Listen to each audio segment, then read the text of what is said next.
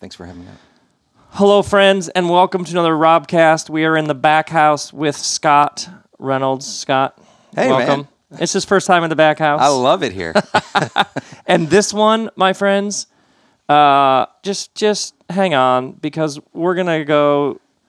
We're gonna go into this man's life, and he's gonna take us into all sorts of places. Look at me, I'm like hyping you up already. so I remember you telling me you're living in the Midwest, Michigan, yes. and you're early 20s, Yep. and you go to the mo- you go to the theater.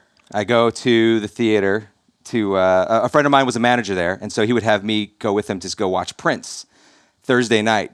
You know, they check the prints before the Friday showing. Oh, to make sure that the Make sure the that they're reel's good. or whatever. Yeah, okay. yeah, yeah. My friend Patrick, and uh, and I saw the movie that sort of changed the trajectory of my life for sure. Which Which was, was Pulp Fiction. And what were you doing before that? Before when, I was when- I was going to college. You know, I, I I went the long route for college. I went to like a little Christian college in Tennessee for a bit, thinking I wanted to be a youth pastor. or, you know, and then I thought maybe I want to work. I wanted to work with youth as a, a youth probation officer. Uh, I don't know. and then I got in a lot of trouble, and they eventually kicked me out of that school. And I worked just like just like in Flashdance. I worked in a metal shop for a year, except I wasn't a dancer. just like in Flashdance. Yeah. So you see Pulp Fiction, and what happens? Uh, I see Pulp Fiction and I say I I, pr- I had seen Reservoir Dogs on video, like a little before. And I was like, "Who is this guy, Quentin Tarantino? This is this speaks to me on a level that I can't even comprehend. I just I fixated on him. Like I I could have I I, I read."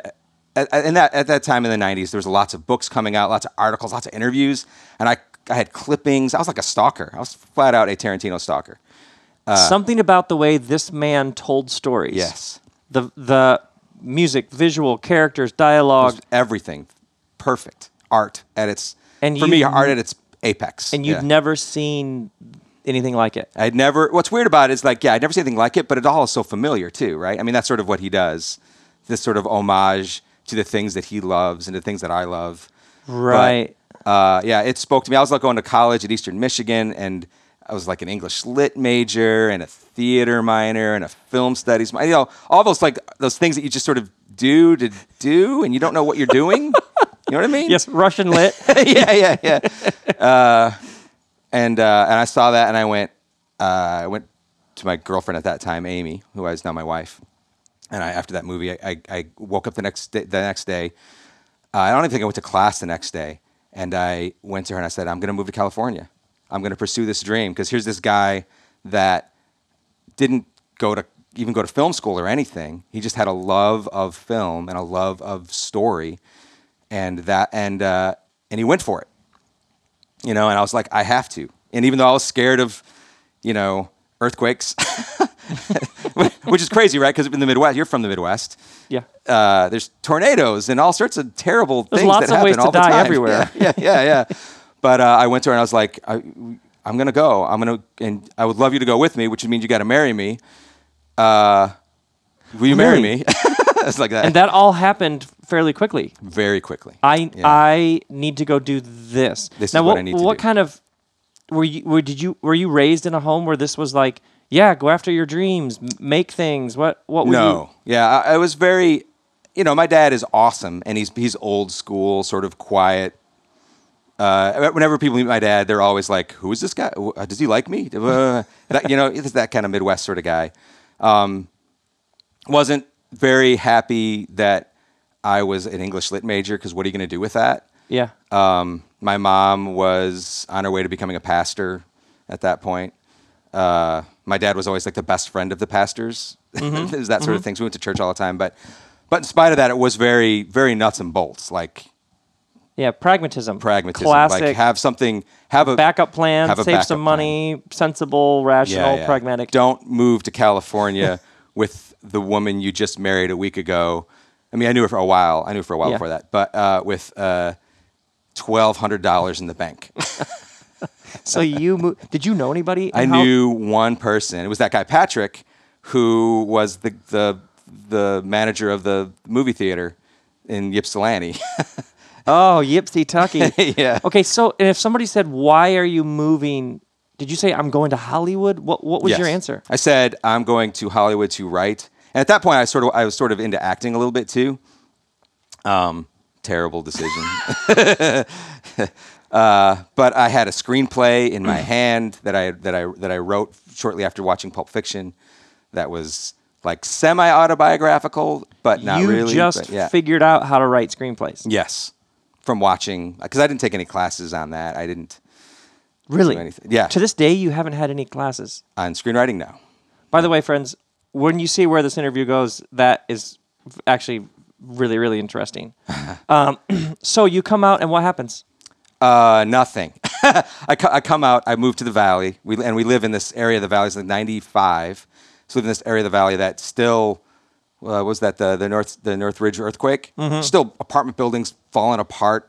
you. It looked- it was scary. Your first thought was I could move to California, but there are earthquakes, and then you move right near the epicenter of Yeah. the recent most w- worst With constant reminders all with constant reminders all around you of earthquakes. Yeah, but I had the screenplay in my hand about was called Liquored about college students that rob liquor stores to make to make money for college, basically. Is this what you did? No, but uh, no, but it was about my life. You know, it was about my life in college and all that. But I didn't rob liquor stores. I didn't rob liquor stores. Just for the record. yes, to make yeah, it yeah, clear. yeah. and you're taking. So how do you? Are you calling people? Are you? I, I didn't know. I didn't know anything. I didn't know any. All I knew was from what I read that- about Quentin Tarantino. Um, so I got a job in a bookstore, and it's had that books in, in uh, Studio City. It's, it's one of the ones that's still open actually, Bookstar in Studio City. And uh, I worked there. I worked in the film and TV section, and I talked to because it's right near the Radford lot, the CBS Radford lot. So every time anybody came in that had anything to do with anything, I latched onto them and t- tried to get a job. I was probably really annoying. uh, passed my screenplay to people, and nothing. Not a not a. Actually, you know, I had I had one company, some some production company that was doing a chainsaw movie with. Uh, I even forget the actor's name. The the the, act, the big actor in it was the guy from Raising Arizona on the motorcycle, the mo- the ex football player. Oh right, right. Yeah. Not Brian. Uh, I'll think of it. Yeah, this is why we have the internet. Yeah. And exactly. and the- nothing happened with that either. The Googler. So, are you desperate? Are you in despair? Are you just incredibly hopeful because you're young? What? I was, uh, I was oddly incredibly hopeful. Um, yeah, uh, I, I, that is the beautiful thing about Los Angeles that I really do, and why I love it so much, is that it feels like anything can happen here at any moment, at any time. If you keep moving forward, and maybe it's like this young Gen X, or this Gen X point of view, but if you keep moving forward, something amazing can happen at any time. You don't know what it may be, but uh, So you're 24, 25, 25, 26. 26. Yeah, yeah. Don't don't know anybody. Get this, and I'm working retail. My wife, then my wife actually, she she gets a she was in she had an interior design set up, but she got into production design. and So she actually was getting on different shows, and I'm still working in a bookstore. I'm And like, your wife is working.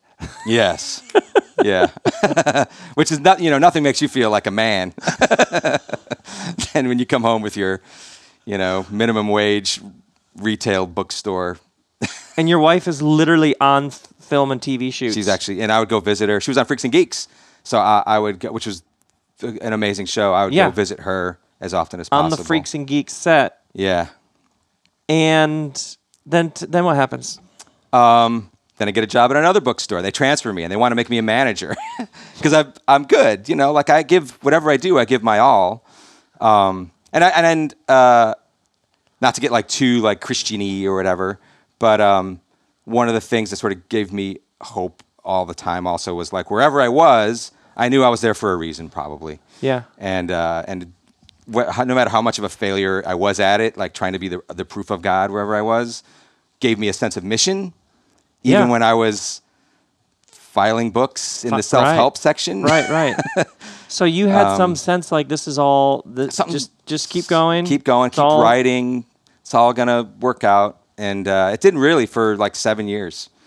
Whoa. Yeah, seven years of working like retail, and then working for like an educational production house making cold calls to teachers so that they would want to. Uh, uh, but and then at night, going home and writing. You know, writing the next, trying to find that next, trying to get that next idea, that next screen movie that that was going to be my Tarantino moment, and uh, that you know didn't quite happen. I was doing like a lot of stuff. Uh, it's kind of like mosaic, so I was doing a lot of art stuff there, which helped a little bit, but nothing uh, until my wife was working with somebody. I, ha- I have this like, I love movies. I love movies. They they are. I used to feel guilty because I like watching them so much, but I've sort of come to the conclusion that that's where I recharge and re-energize and dream big. And um, but I have this like thing for blaxploitation movies. Like I love them. They're the most honest and pure movies How would you out there. explain this genre? It is Black uh, exploitation. Black exploitation movies in, from the seventies, and they're Tarantino's favorite also. But it's this uh, boom of movies in the seventies about uh, black inner city life, uh, and they were, you know, the man is the bad guy, Sure, and sure. uh, their private eyes, or their, you know, there's there's one called Black Shampoo where they're they're hairstylists, you know, coming up against the mob. and there are these tropes and sort of arc that just keep replaying Yes. throughout. Yeah, yeah. yeah. So I, I'd seen all, almost all of them at this point, and my wife was working on a show where there was a this guy Vikram Jayanti was doing a who did um, When We Were Kings. You ever see that documentary When We Were Kings? Yes. amazing, right? Yeah. So he and Reggie Hudlin were doing a, uh, a documentary about blaxploitation movies, and my wife was working with the wife of Vikram or the girlfriend of Vikram Jayanti, and she's like, "Oh, my husband knows all about this." So I met with them, and that was my first like uh, industry job. I was the white boy blaxploitation uh, researcher Expert. Expert, yeah. so I was getting all this stuff together, and it was going to be this documentary for TNT, I think, or TBS or TNT. And ultimately, as it happens in this business, uh, nothing came of it. We went down this trail the day before they were about to start shooting, and uh, I think TBS or TNT were sort of like, you know, this is really black. And where's the white guys? well, But it was a job it was in a dream. Yeah. And then where do you go? From there, I get on a show that made my parents very happy. Uh, Touched by an Angel. No Yes. way. I did not know this. yeah, seasons eight and nine. What As a writing assistant slash script coordinator, which basically means I sit in a room with all these writers and I uh, take down as verbatim as possible everything they're talking about all day long. And at the end of the day, assemble it into something that makes sense that drives us forward into the next day, the, the- assembling it into a sense of You story. got Yeah. a job on Touched by an Angel. Yes, my grandparents were so happy. Can Not you- Tarantino. For people who aren't familiar with a writer's room, yeah, most and pretty industry standard, most shows have would have how many writers? uh, anywhere between five and fifteen, depending on the show. Like I think comedies have a lot more.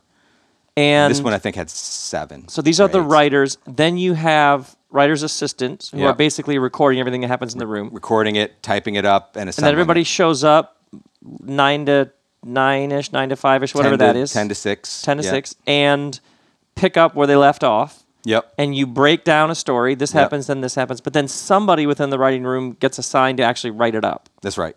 That's right. So when you see a TV show and it says written by so and so, that person is actually generally part of a writer's room. Yep. And they're all take turn taking turns actually generally speaking. getting writing credit. Yes. Who decides who of all the people around the table gets each episode?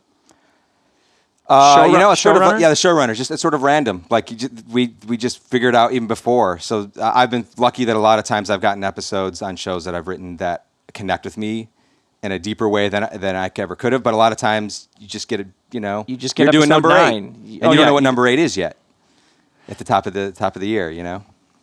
So a writer's and everybody's pitching ideas for this scene. This is where it could go. This character could do this. in between a lot of fart jokes and you know what happened with your wife this morning and what, what's great about the writers room what i love is that it is so there's a certain hopefully when it's working well there's a certain amount of safety in it that you can say because people are sharing all Yes. kinds of stuff from their past, from Yeah. their relationships. you draw a story from your life. So Yeah. when so when people listening to this watch whatever there is their their favorite show, their Netflix, their whatever, that began with a group of people around a table telling about what they had for breakfast and what their kid did last night and Yeah. what's happening with their parent, whatever it is. and then uh, flashes of story that that sort of happen here and there.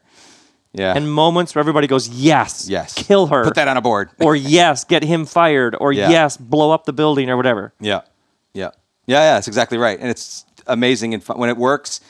Uh, it is the greatest time. It's the greatest times of my life. When is the first? So you got on Touched by an Angel, which is a writer's room. Yep. Is that a compelling writer's room? Is that interesting? Is that just what's that writer? That's your first experience in a writer's room. You know, I mean, let's face it. That's not my cup of tea necessarily. you know, like the, uh, the basic plot of a Touched by an Angel episode is there's a guy who is drinking too much and uh, uh, not paying attention to his kid. Let's say, um, and uh, so God sends a pair of angels or three angels to work undercover in his life, and suddenly this guy's going to a bookstore. And a coffee shop where Roma Downey Jr. works, and where you know all these other angels are working undercover, and they're sitting there going, hey, you know, uh, Rob, you should quit drinking so much. Hey, Rob, you know, you're ignoring little Timmy. Timmy Yeah. oh, much too much. You really should pay more attention to him. And then, you know, of course, Rob d- ignores everything that they're saying until the angels finally get fed up and they light up and they go, We're angels. Listen to us. Come on. And the guy cries. and then he changes his life. Did you ever in the writer's room say to another writer, that is the cheesiest idea I've ever heard? Uh, later, I felt like I could say that. Yes. But, oh, really? Yeah. but at yeah. first, you're At just first, you're so just- excited. You're excited. Like and you also got to know your place. You know, Yeah. you don't want to walk in and go. "Prr." This is the dumbest because you're like, I am in. I'm in the game now. I'm in the game. That's right. Then Touched by an Angel wraps. It and you go on. I go on. What happened then? I think I, I, I, I uh, the next show I got on. Uh, what was the next show I got on? I got on like a Fox show that was about the porn industry. Uh, Touched by an Angel to a show about the porn industry. yeah, yeah, yeah, Then what? yeah, yeah, and that was interesting. You know Uh, what? You know why I find this interesting is for everybody who's like, ah, all everybody else, their work was a nice, clean trajectory, but I feel like I bounced all around. Yes. You're what you are describing is so universal in its particular. Yeah. Like I was here, then I was here, then that didn't work out. Yeah. Then I worked on that thing, and then at the last minute they pulled the plug. It's like Which happens in television all the time. it's almost like it's like there's this long slow like i feel like with my life this long slow trajectory that i also felt like i was falling down a flight of stairs often you know what i mean Yeah, yeah. it's like it's going somewhere kind of but it's also where what are we do what is Yeah. this yeah, yeah. You come home at the end of the night and go, "What? Yeah, you won't believe what I did today." right, this is progress this was like steps back yeah. and then you end up I end up working with uh, Clyde Phillips, who was he's this guy that uh, I think it's Suddenly Susan, I think was the one. But he later he became he got on Dexter. He became the showrunner of Dexter. But at this point, he was not the showrunner of Dexter. He had sold some pilots t- to you know different that's like a first channels. episode A essentially first episode, first yeah, yeah. of a show And so I, I worked with him like as his assistant, writing, helping him create these these worlds and these scripts, and uh, it was like film school, the best film school ever, really, basically. and it was Uh, a blast It was a blast. It was really good. Like I actually like went and lived with him in Connecticut, uh, which was tough on my family because at that point Yeah. I had a wife and a kid yeah and another kid on the way. But Amy, God bless her, like believed in all of this and believed in me. And as hard as it was, uh, it, it was it was it was great. So and none of those none of those sold. And then I got on a show called uh, E Ring. Which is the Bruckheimer show, and I thought, oh, God, I'm on a Bruckheimer Oh, show. Jerry Bruckheimer. This that's can't big- lose, right? Yeah, That's big time. and it was about um, special ops, but about the guys that control special ops. You know, like full. And so I'm working with this guy, uh, Ken, who's the, the creator of it, who actually went and did all of the stuff we're talking about. Like he was the real deal, the real deal guy that was in charge of special ops for all these years. So his stories were amazing, and uh, but I was a writing assistant on that. but I listened to his stories and figured out how to make those stories. Oh, into episodes. Yeah. in episodes. And so they that's the first show I became like a writer, a staff writer. Was that an unbelievably? I mean, that moment. Oh, yeah, I thought, I thought, I thought I made it. I thought, oh, this is it. Here I go. Finally, after that was seven years. After seven years of the grind, and when you live in LA, um, you move out here with a lot of people that have a lot that are trying to fulfill their dreams, and and and a lot of them after about five years, five six years, if it doesn't work out, they they leave. They go back home. Like I was losing all my friends. Oh yeah. Yeah. I just did this event where a woman in the front row. She said, "I'm an actress, yeah, and I've been going to auditions for so many years, and nothing's happening. When do you just stop and go home?" yeah. My answer would be you don't. If this is what you want Right, to do. right, right. Like you did, I didn't have. It's that thing of my that you were saying about my dad. That like I didn't. I didn't have a backup plan, at all. Nothing. It was This was it. This or n- or bust. Oh, Which is you know I it was tough. Like we were broker than broke. There were times when, like on my birthday, our car was broken. Uh, Amy and I rode our bikes over to In and Out and split a meal. we were like that broke for my birthday. That was like our. and we're living and- it up. But she believed. She believed, yeah, yeah, yeah, and I and I believed, and Absolutely. her belief helped my belief. I think a lot. and she was also work. Um, I mean, has become this am- amazing designer, but Yeah. she was also going after her stuff. Yep, totally. Yep, yep. We were both out here. And then, De- and then you end up in the writing room. At some point, you end up in the writing room on Dexter. Yes. So so so yeah. So I get an E ring. Yep. And it gets canceled. Like I, I'm, a, I'm a writer on it, but I think it's going to be great. I'm going to march forward, and then I can't get I can't get an, an interview with a showrunner. My agents can't get me anywhere because I'm just the you know there's plenty of white dudes You're that do just this a job, guy. and I'm just Right. a staff writer. Um, and so Clyde calls me up and he says, "Hey Scott, our writing our writing assistant uh, is is having a lot of anxiety about this show because you know I mean Dexter is about a serial killer Who kills yeah. serial killers? who kills bad people, people who got Bad away people. with it. Yeah, yeah, yeah, who got away with bad things. Um, and he's not. And you know, some people look at him like he's a vigilante, like he's a super, like he's a superhero. Is he Batman? But he's really like a super messed up person who is reacting to the tragedy of his life. of his life, right? yeah, yeah. Wait, Um, and the writer's assistant had a problem with the themes, the yeah, it was just yeah because you have to, you got to research this stuff. You got to think about serial killers all day long. You get you set your Google alert for. I mean, I, for for eight years, I was writing. I wrote on for eight years or seven years. And you became the head writer of Dexter. No, I did not become the head writer. Okay, Dexter. but I- you were in the writing room in Dexter. On that one, I was I was the writing assistant. The writing assistant, assistant. and he, he was like, "I'm sorry, I had to step backwards." My agents were sort of like, at that point, not the same ones I have now, but they were like, "No, you can't take a step backwards." And I went, "I connect with this story. I connect with this storytelling. I'm gonna do it because I I believe in it." And they were like, "Uh, I have seen this a thousand times. Yeah. Somebody, when you go back through somebody's story, yeah, there are these key moments when somebody around them was like, "No, the rungs on the ladder go up. Yeah. This move, you need to keep going up the rungs." And they're like, "No, I'm going the other direction because I believe in this thing yes, and I connect with it, and I'd rather have less money, less prestige, less connections, less." This is so fascinating to me.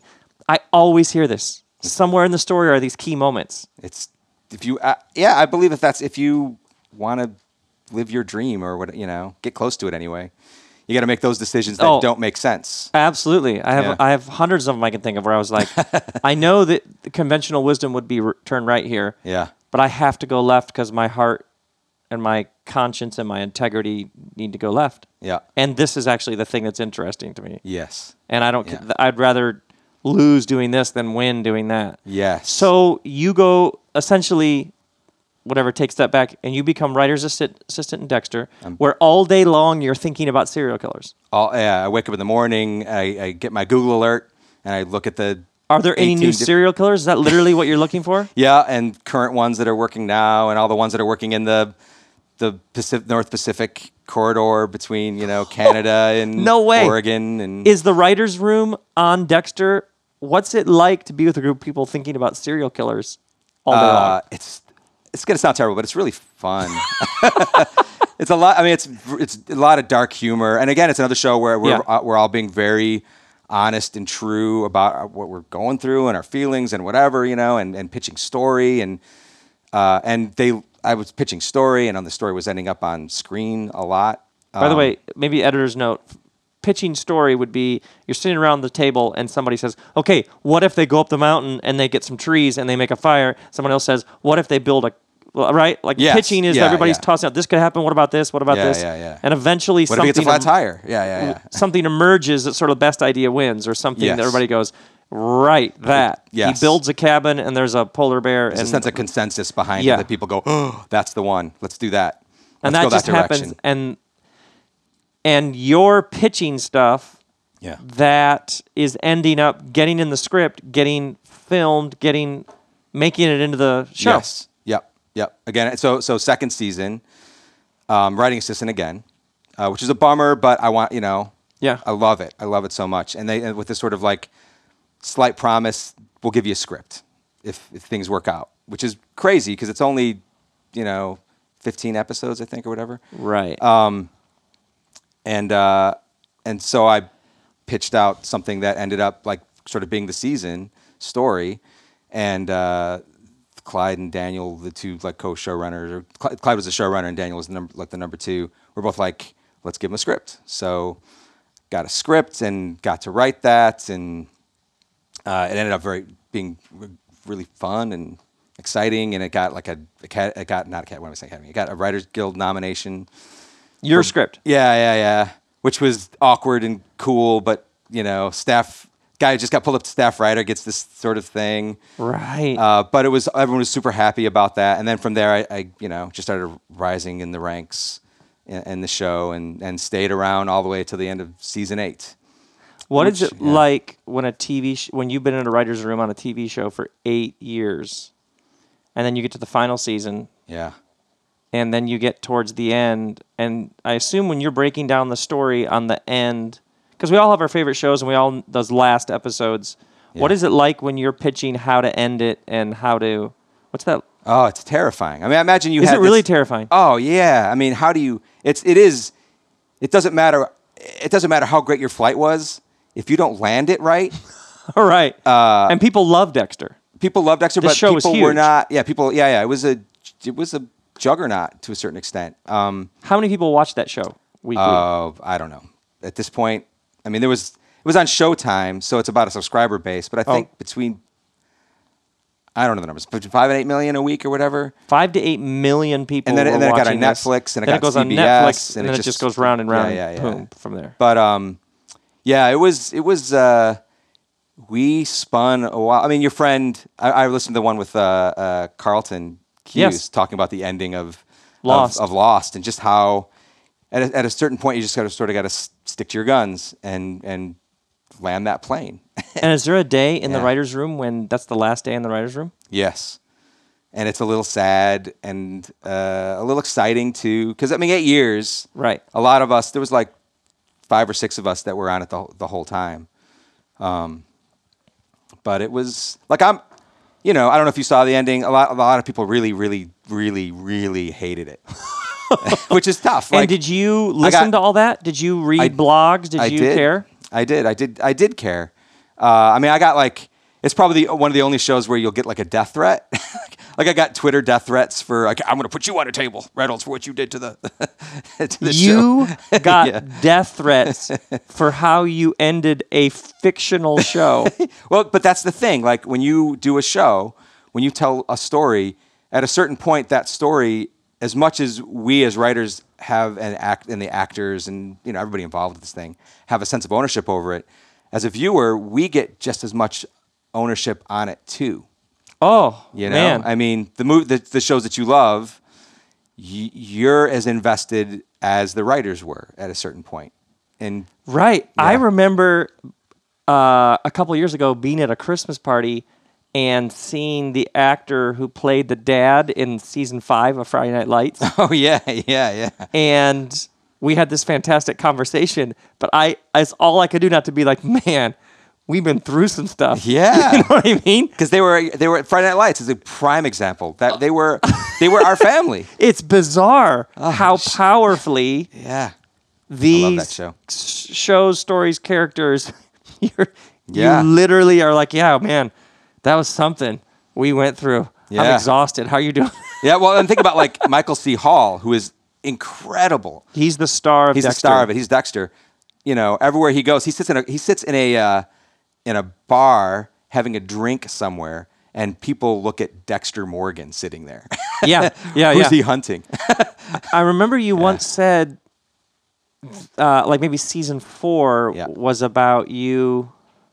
Something about how much of it was about being a dad. Yes, season four. Season four is season four. Uh, I was dealing with being a, you know, like the kids were getting older, and being a father was a bit more uh, hands-on Mm-hmm. than than when they were just babies. You know, basically, I, I'll hold it and feed it, but I'm not connecting in the same way But all I of a sudden, this when they're like- talking back at me. Yeah. yeah, um, which sounds awful now that I say it out loud, but whatever. I don't care. No, I Uh, understand. but um, we get yeah, that. season four was Dexter deciding, can I have it all? Can I be a father and a serial killer? You know, can I have, and which is what we all deal with at a certain point, right? Like, can I be a parent and be fully invested within with these this my Yeah. spouse and my kids, uh, and have this career that is powerful and pulling me away toward another life? You know, I like how you put it. Can I be a parent and a serial killer? yeah, yeah, yeah, yeah. Everybody's like, oh yeah, totally had that question Yeah. multiple times. And And that was John Lithgow, who So how d- unbelievable. so Oh how do you? So when we watch Dexter season four, Yeah. there are bits and pieces that are filtered through you and Amy and your family living Yes. where you do with the challenges. So when we see shows and we're feeling different things, if you were to trace it back to the show, to the actors, to the script, to the writers' room, to what they had for breakfast and what they're struggling with in their marriages and their kids, Yeah, it all filters in. To Yeah. sh- yeah, yeah. yeah That's it's that- fascinating. That's fascinating to me. Yeah, uh, there's been times when we are watching it. We'd have friends over, we'd all watch it together, and Amy would suddenly look at me like, "That's us." No How way! How, how dare you share that? And I'm like, nobody knows, but now everybody in this room knows because you're freaking out. you Amy would not know.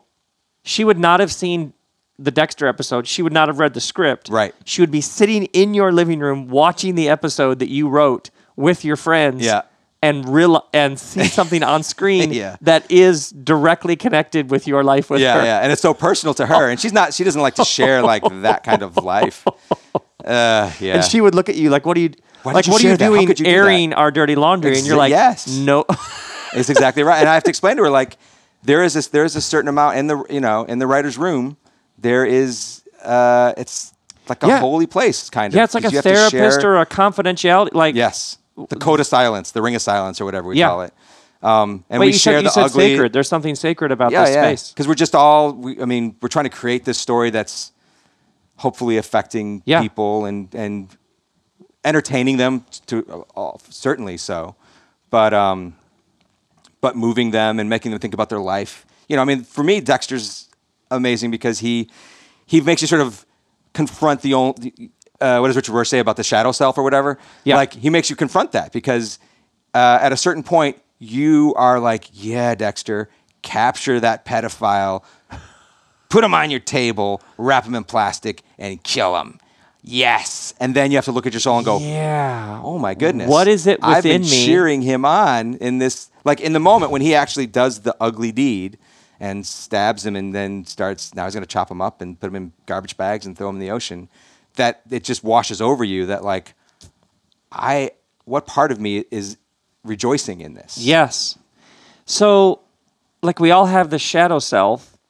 You Dexter is a show about a serial killer, which is essentially because everybody's like, well, you know, I, I struggle with this, or I do this, or these are some of my regrets. But you know, it's not like I'm a serial killer. yeah yeah So you essentially just make a show that is the shadow Yeah, self, yeah. just writ large. writ large and big all of us at some level have this shadow. Just just make it so over the top, yeah and then what do you do with that? And what does that pull out of you? And Yeah. How does it affect your relationships? I mean, that was season four. How does it?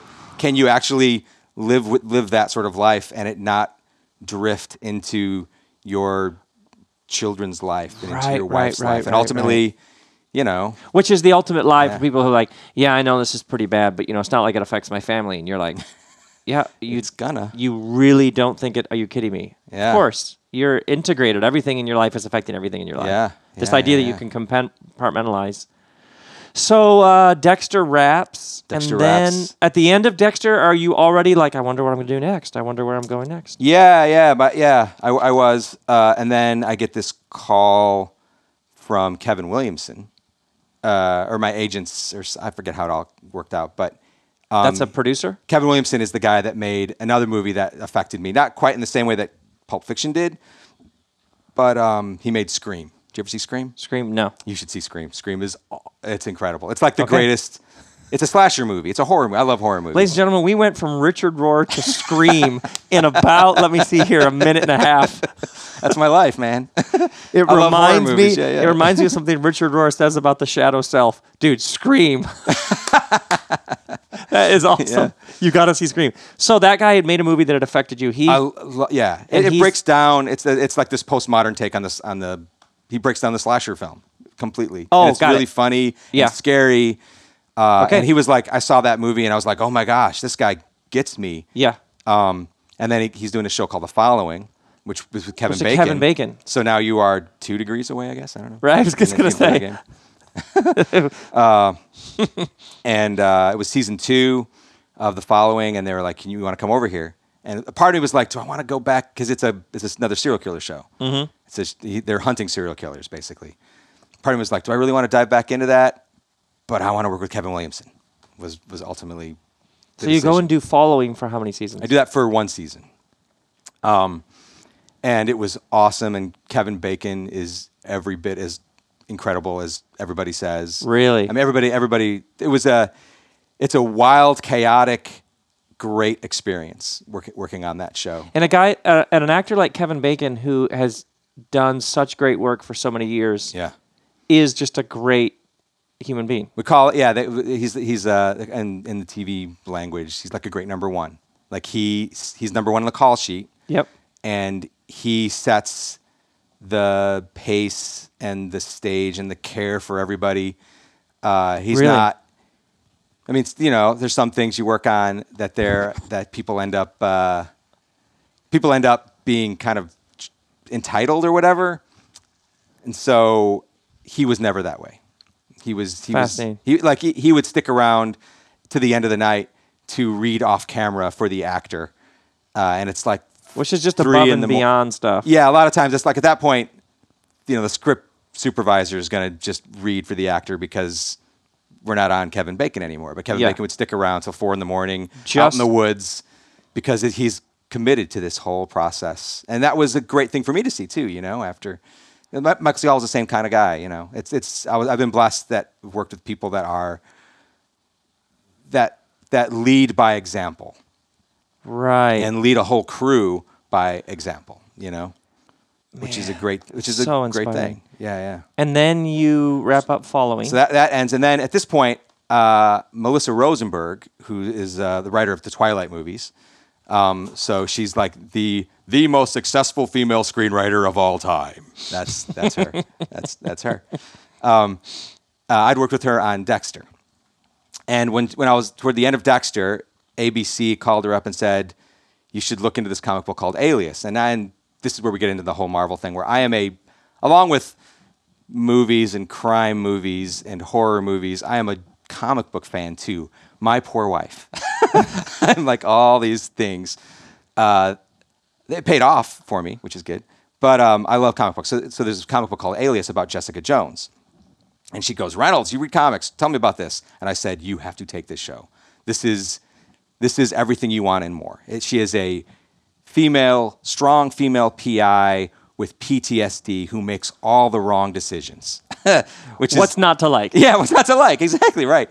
Uh, and so she she was like, yes, she goes for it. And then it just sort of was going to be on ABC, and it's not quite an ABC show because they just wanted like a, you know, crime of the week sort of thing.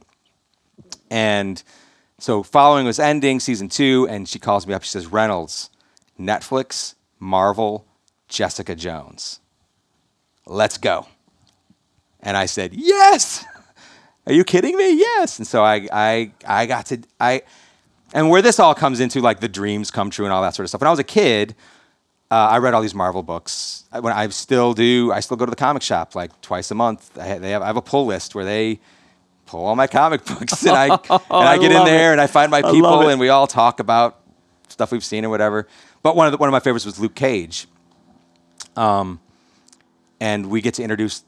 She's. I was like, "Do we get to introduce Luke Cage on this show?" And she's like, "We get to introduce Luke Cage." And I, You're just this is the I this is couldn't like believe it. I couldn't believe it. I couldn't believe it. It was so remarkable. you put together how many seasons of Jessica Jones? well, just the first season. Yep. Yeah, and this is like unbelievable for you. It is Did un- you build a writer's room then? yeah, yeah. We had we, we set up we, we All that. built up a, a writer's room because Melissa Ros- Rosenberg was the uh, showrunner. Um, and we built up this room and created this story that uh, affected people in ways that we didn't we weren't even ready for. Um, oh, interesting. Yeah, yeah. I mean, for us, at no point were we thinking we're making an important statement about women in society and women with PTSD. You and didn't male have those discussions in the writers' room. No. But culturally, when the show hit Netflix Yes. and people could see it, what people got out of it was way farther down the road than you would imagine. Yes. Were you all in the writers' room going, "Can you believe Well, that's the weird what thing the about show is doing?" well, this we we didn't we don't get to see it because unlike network shows, Oh, it all gets released it, it all gets released at the same time, right? So we're sort of creating in a vacuum. Like we we broke the first, we figured out broke. We figured out the first like four or five episodes before we even knew who the cast was going to be. Oh wow! So we didn't know Krysten Ritter was going to be Jessica Jones. We hoped she would be. We all wanted her to be. Yeah. Like she she felt she felt like she was the one, and so she was. so oftentimes when you're when people are making a show and they're breaking down story, you're tossing around names of actors and Yeah. actresses who you're like, "Oh, this would be perfect for so and so." Yeah. But then sometimes you actually get that actress, Every once in a while, you actually it actually happens. which yeah. must be unbelievably exciting. Yeah, yeah, yeah, yeah. She said yes. She connected to it. We connected to her performance. I mean, it was every, everything was great. And the guy playing Kilgrave, David Tennant. Like, I got to work with Doctor Who. Are you kidding me? Okay, what's interesting to me is you you've now been at this and made some really really big shows, but you have a uh, an uh, wide-eyed uh, joy about this. I do. That's one of the things. It's uh, it's what it's. It, everybody talks about. I don't quite see it. I, I feel like I'm a, I'm not as optimistic as people maybe as they say I am, but mm-hmm. I get told all the time that that it's that. Like I I come to work excited. I come to work. I can't believe I can't believe I get to talk about I get to I get to talk about Luke Cage and Jessica Jones all day today and Kilgrave. What? Are you kidding me, guys? How often do you think about seven years in a bookstore? I think I am. I think about that a lot too. I think about that was part of this this journey, and that was probably just as important for me. I think that was important for me because it put inside of me this sense of, of work ethic of giving everything that you got for Wherever job, you're at. wherever you're at, and this so- sort of like sense of purpose and mission, I guess that that I think we all need uh, of trying to be like I grew I grew up super duper Christian, probably more than you, I bet even like Super duper Christian. I grew up like That's I was funny. the guy that walked up to people's in high school would knock on total strangers' doors and say, "If you were to die tonight, excuse me, sir, I've come to your house to ask you if you were to die tonight." Oh wow, that's like God- re- that's hardcore. that's hardcore. Continued witness training. Like I was, I was that super judgmental, but very concerned. Does that make sense? yes, sure, of Uh, course. human being, um, who only listened to Christian rock. I mean, I was, I was like really awesome and strange and weird, and I look back on it with a sense of dread, but understanding because it's part of the journey. It's part of understanding. You've made peace with all that. I've made peace with it. Yeah. Um, but but all that to say, like, I guess what it gave me was this sense of like a purpose of how can I be the proof of God in much simpler ways. Not in a if you were to die tonight, Yes. but Right. in a hey, the water jug is empty. I'm gonna fill it. You Yeah. know? yeah. Like, and the, yeah. Yeah. The, the, and, and that to gave me a sense of purpose because then people would be like, "What are you doing that for?" yeah. Well, because it was empty and we, we were thirsty, and why wouldn't we do that? And then people, you know, and that sense of, sense of optimism and whatever. And every show I work on, uh, they all react. And it's funny to me, but they all react uh, as if I'm this optimistic, happy. I can't reminding everybody of this. We are living out our dreams, guys. Can you believe we get to do this? We get to talk about this every day. Um, and hopefully it's not annoying. For some people it might be. I don't know. Yes. But it's, it's funny too. Is like then in my like church or whatever, I'm looked at as the as the uh, pessimist. oh, Reynolds.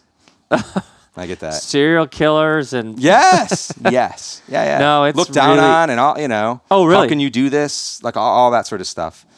Um, but you know, it's what's the name of your new book? Uh, I'm not plugging it for you, but where you are. Be, uh, How to Be Here? How to be here. Like that's that's so important. Like when I when I read that book, it like it validates everything that I really try to do wow.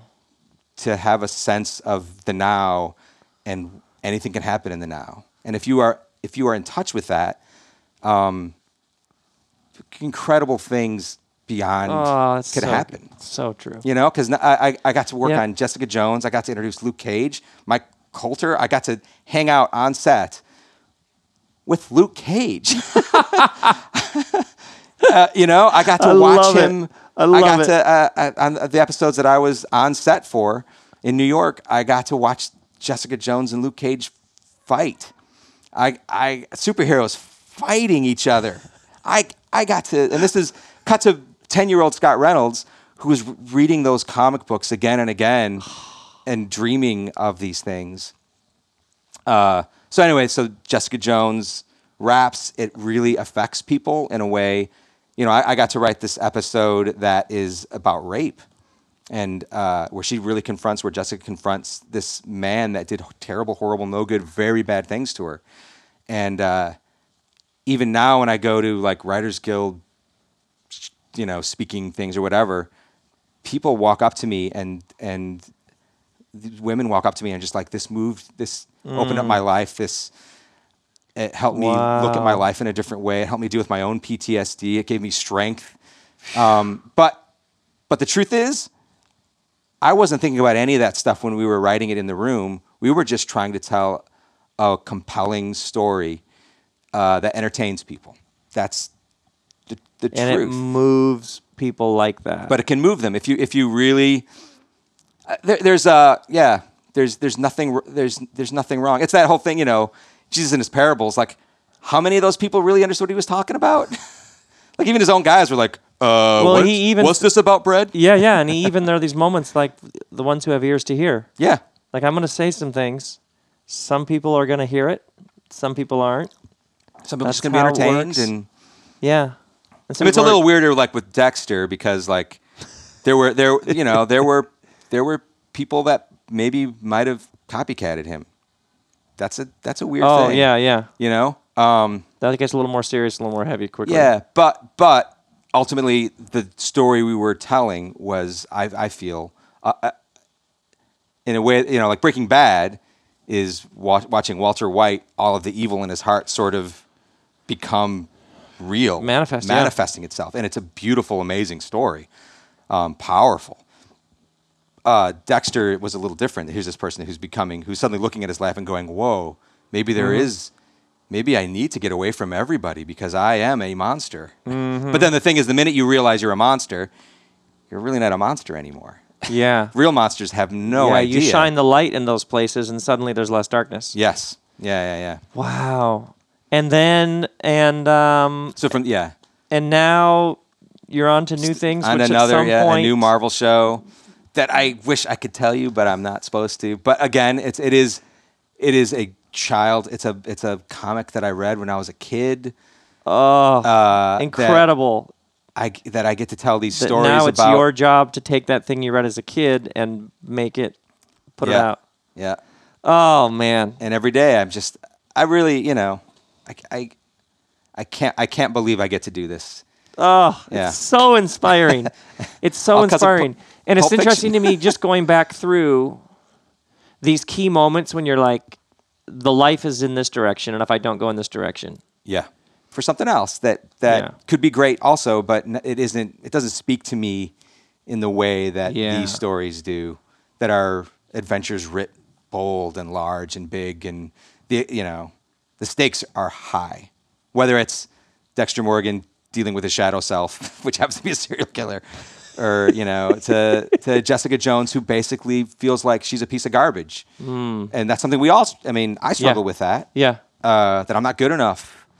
Um, and here's someone that uh, keeps taking another step forward and stumbles backwards and falls over drunk and throws somebody on the subway that they shouldn't have. You know, d- does Yeah. does terrible bad things, but over but her heart is her unreliable narrator within inside of her is pushing her forward into trying to be the good person that she wants to be. amazing. Yeah, yeah, it's pretty it's pretty incredible.